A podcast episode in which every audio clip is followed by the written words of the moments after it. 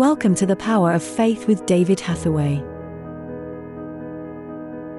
David's call is to preach the gospel. Aged 8, he gave his life to Christ. Aged 12, he was baptized in water. Aged 13, he began preaching. What are we born again for? David was only born to serve God. There is no other purpose in his life. The Apostle Paul wrote, in Philippians 3, that I may gain Christ, and be found in him, not having a righteousness of my own, that comes from the law, but that which is through faith in Christ. The righteousness that we have is only through Christ. When David looks back over his life, it is not what he has done, but who Christ is, that makes him righteous. Nothing David has done, or achieved, is worth anything, he forsakes it all, for the privilege of knowing and being found in Christ. Christ is in us. Christ is our righteousness. Before David's ministers today's word, we want to thank you for supporting our work in Ukraine. Daily, we are supplying food to the vulnerable and displaced in Ukraine. Working with Philadelphia Church in Kiev and many dedicated volunteers fruit and vegetables, grain, rice, sugar, oil, bread, and many other food staples are sorted and distributed. We are so grateful to the Ukrainian volunteers, many of whom have left paid employment to serve their nation. And we are thankful to you, who support Ukraine in prayer and finance. To make a donation, visit eurovision.org.uk forward slash donation. Now, please join David as he ministers today's word. I knew right from the beginning I had only one object in life. I never even thought about careers in different things, although, as you know, I, I worked in banking to, in London, the City of London, in order to pay my way through Bible college. But the whole of my life was a concentration on the job I had in mind. And so much so that I was only age 17 and working in the city and uh, I, I, became so burdened at one time. I, I, I, sometimes make people laugh because I used to do a lot of praying when I was working in the bank, and the only place where I could get absolute um, solitude, quietness, was um, getting the keys to the strong room where they kept the money. and in my lunch hour, I would go down there and lock myself in and pray.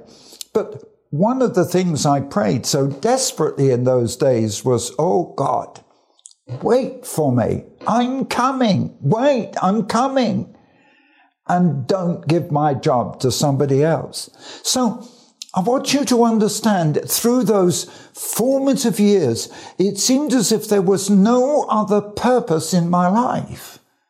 That's why when I was in the college, I was still desperate. And in the desperation, they gave me a church to take uh, charge of. So, yes, that's how I, I, at age 18, I pastored a church and how within uh, a, month or two months of pastoring the church, when the summer vacation came, I got a tent and began to evangelize.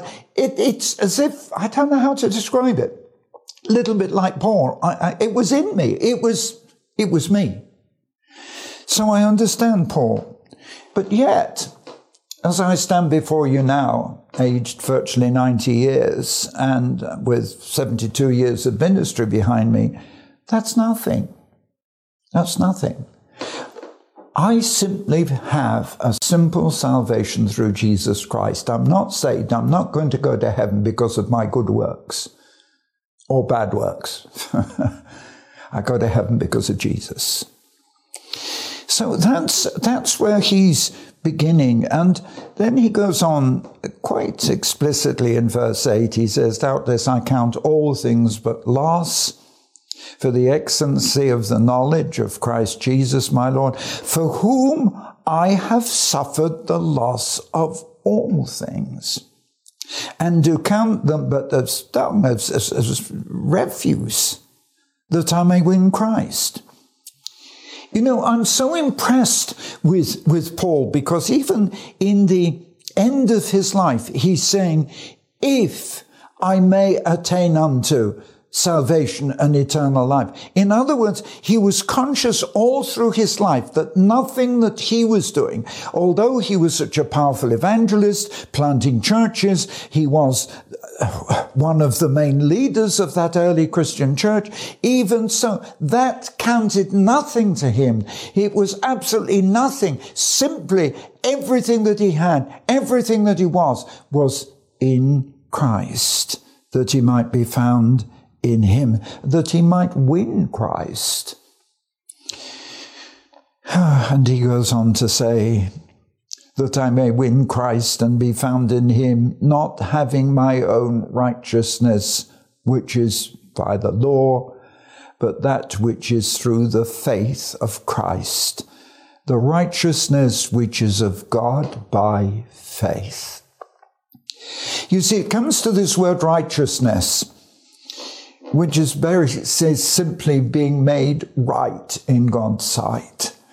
And the rightness or the righteousness that we have is only through Christ. Not when I look back over my life, and obviously I've got the privilege at my age of looking back, it's, it's not what I've done. It's who Christ is. Christ is, is in me. He's everything to me. Christ is everything. I give my life for Christ. And even now, and you know, I, have been in prison. I, I've had uh, miraculous healings. I've gone through wars and tried everything. But the whole thing is simply to win Jesus Christ and to be, to have my righteousness in Him. Oh, how Paul is so expressive simply by faith. But then he goes on to verse 10, and I love verse 10, and I've got it marked in my Bible that I may know him. You know, this is, this is the joy of my life. It's knowing Jesus. It's not knowing about him, but knowing him as the person, as the Son of God, and the power of his resurrection. You know, because we believe in an afterlife. We know there is an afterlife simply because Jesus rose from the dead. And he's described in the Bible as the first fruits. In other words, God demonstrated resurrection through raising his own son from the dead. It's not just that um, Jesus raised Lazarus from the dead, but it's the fact that Jesus Christ, Son of God, was crucified on a cross, but on the third day he came out of the tomb alive. And that is the power of the miracle that uh, he had such power in his resurrection. And that power is in us. That whatever they do with the body, whatever is done with my body, with your body, that body will rise. And for that reason, I had to put on my wife's grave when she died eight years ago, in my flesh I shall see God. Because it's not something spiritual alone, it's something physical. That I will see God in the flesh because my body will rise from the grave. David Hathaway rising from the grave. Can you imagine it? My wife rising from the grave. My parents rising from the grave. You and I rising from the grave. And the Bible puts it very bluntly. It says the graves will be opened. And we shall see the people and visibly see them coming out the graves. You see, You've got to understand what eternal life is and what resurrection is. It's not just something spiritual, or oh, you're going to be in a dreamy place in heaven, floating on clouds and, and or having angels' wings. No, you and I rise from the dead as we are recognized. And I can prove it to you because if you look when Jesus was on the Mount of Transfiguration, who did the disciples see with him? Moses and Elijah. And I want you to understand when Jesus rose from the dead, who was it? it was the physical body of Jesus. And you remember, uh, all the disciples believed in except Thomas. And I love Thomas for this one thing. He, he said, How can I believe that you are the Jesus that we spent all these years with? And he said to him, Just reach out your hand and put your finger into the wounds so the Jesus that actually rose from the grave still bore the marks of the spear in the side and of the nail prints in his hands. So it was so much the physical Jesus. All David's life, he has been following a powerful, prophetic vision.